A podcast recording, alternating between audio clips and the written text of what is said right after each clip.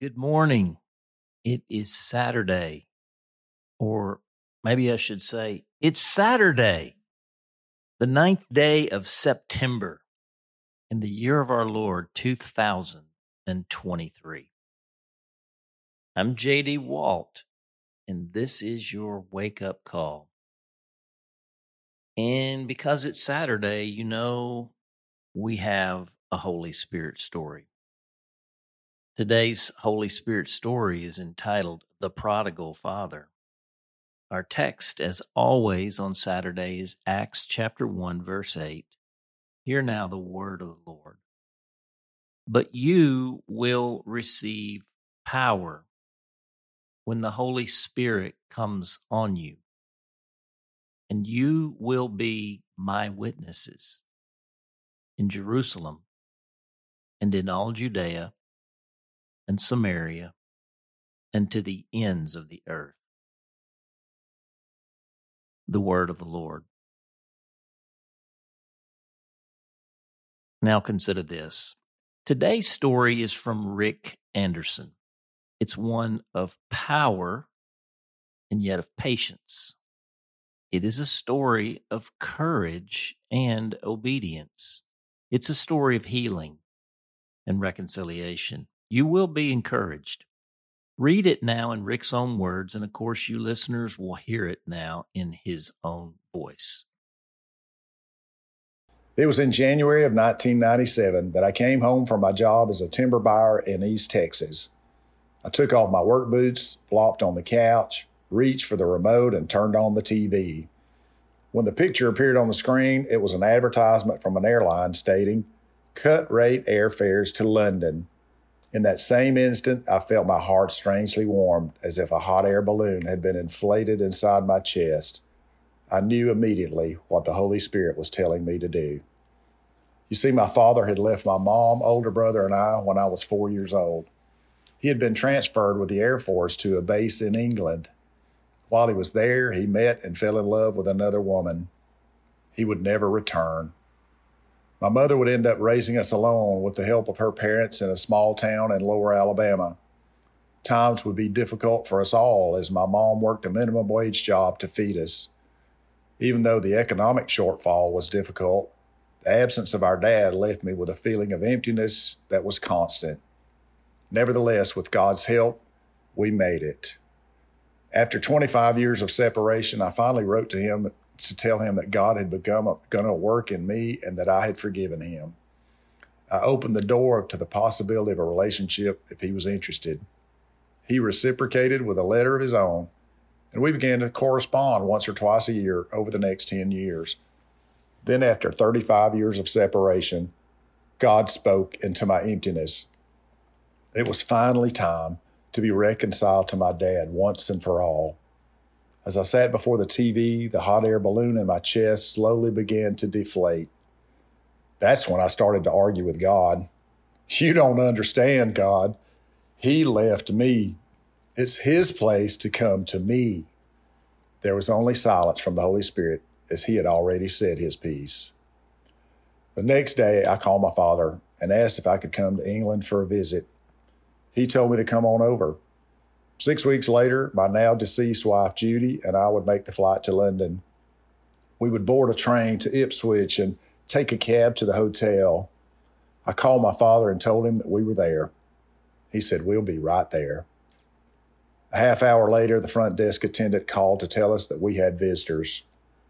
We came into the lobby and I saw my dad on the far side. I couldn't feel my legs as we seemed to float across the room toward him and his wife. I soon stood in front of my dad for the first time in 35 years. I grabbed him and hugged him tightly and said, I love you, and it's so good to see you. Next, I turned to his wife and the woman who had taken him from me and my family so long ago. I embraced her and said, Joyce, I love you, and it's good to finally meet you. Because of God's work in my heart, everything that I said was true. I did love them. I was so glad to see them. I had truly forgiven them both.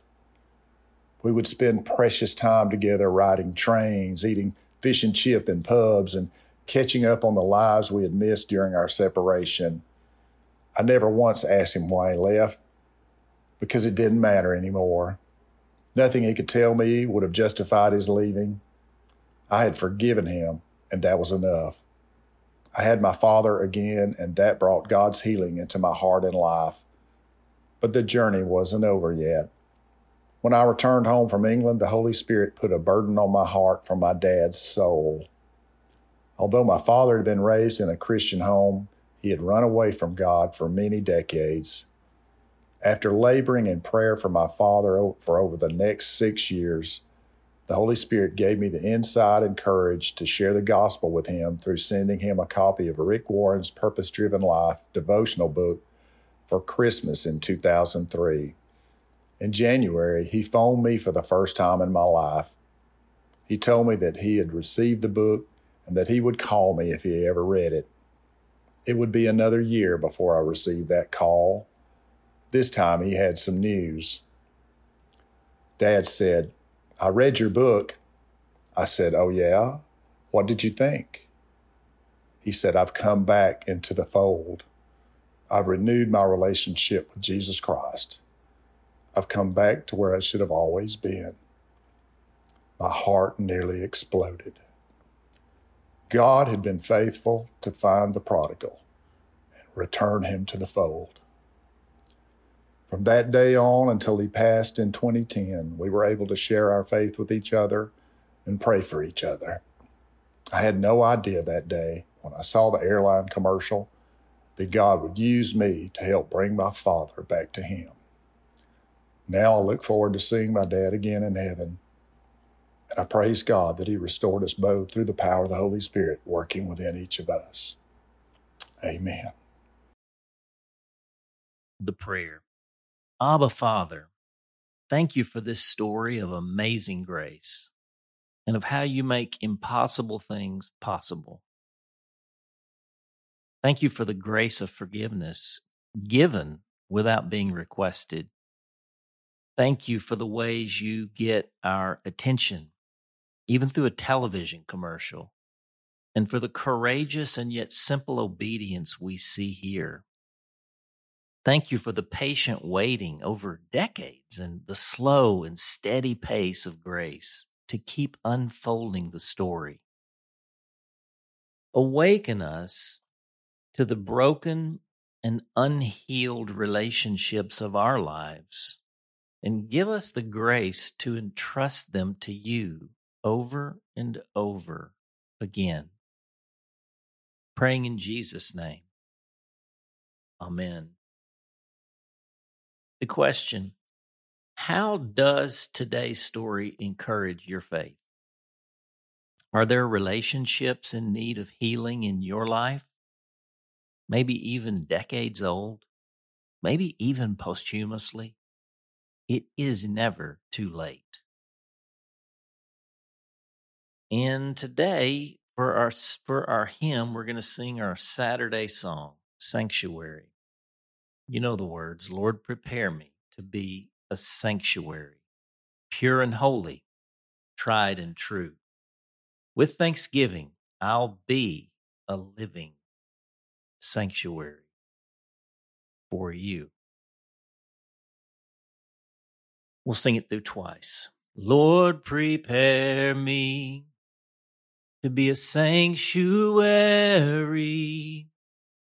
pure and holy, right and true.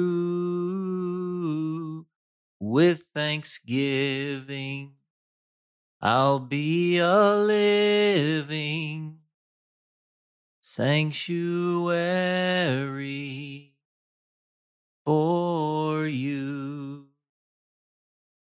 And Lord, prepare me to be a sanctuary, pure and holy, tried and true.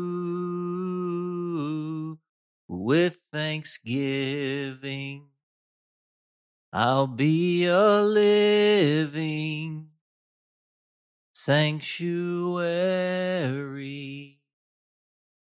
for Amen. You know, that whole notion there, we pray every day in our prayer of consecration. I lift, I, I offer my body to you as a living sacrifice. You know, that's really the first step consecration. And then there's transformation where we receive from Jesus and then we release what is needed to be let go of in our own life. And, and, and, we'll talk about this another day, but people have asked me a lot, you know, shouldn't we be releasing first before we receive something from God? I'm like, nope, that seems right, but it's wrong. Grace goes first. Jesus goes first. It's not replacement, it's displacement. But all that to say, you move to demonstration after transformation. And frankly, it all kind of happens together. It's all interwoven. It's not a neat process. we know that by now. It's not a neat process. But demonstration, that's this song. A living sacrifice becomes a living sanctuary.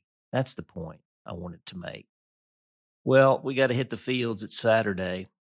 It's a Saturday, a day for sowing in different fields. And uh, today I'm going to actually be in Tampa, in Florida. I'm going to be speaking to a large gathering of preachers and lay people and just saints. Let's just call them saints. And I ask for your prayers today. Um, pray for me to be filled with the Holy Spirit in a way that the glory of God is is unveiled and revealed by his word. Be preaching today two times on the first Ezekiel 37 the valley of dry bones and then Ezekiel 47 the river of life two great awakening texts. And uh, I never come, never come with a canned sermon. I never come with the same message. I only have one message, but it's never the same. I'm depending on God to meet us there. So I ask for your prayers today. Let's put the comma there today and, and hit the fields. I'll see you out there for the awakening. I'm JD Walt. We hope that today's entry challenged and encouraged you. And thanks for listening to the Wake Up Call, powered by Seedbed. Be sure to share this with a friend, leave us a rating, and subscribe wherever you prefer to listen to podcasts. Find out more and join the movement by visiting our website at seedbed.com slash wakeupcall.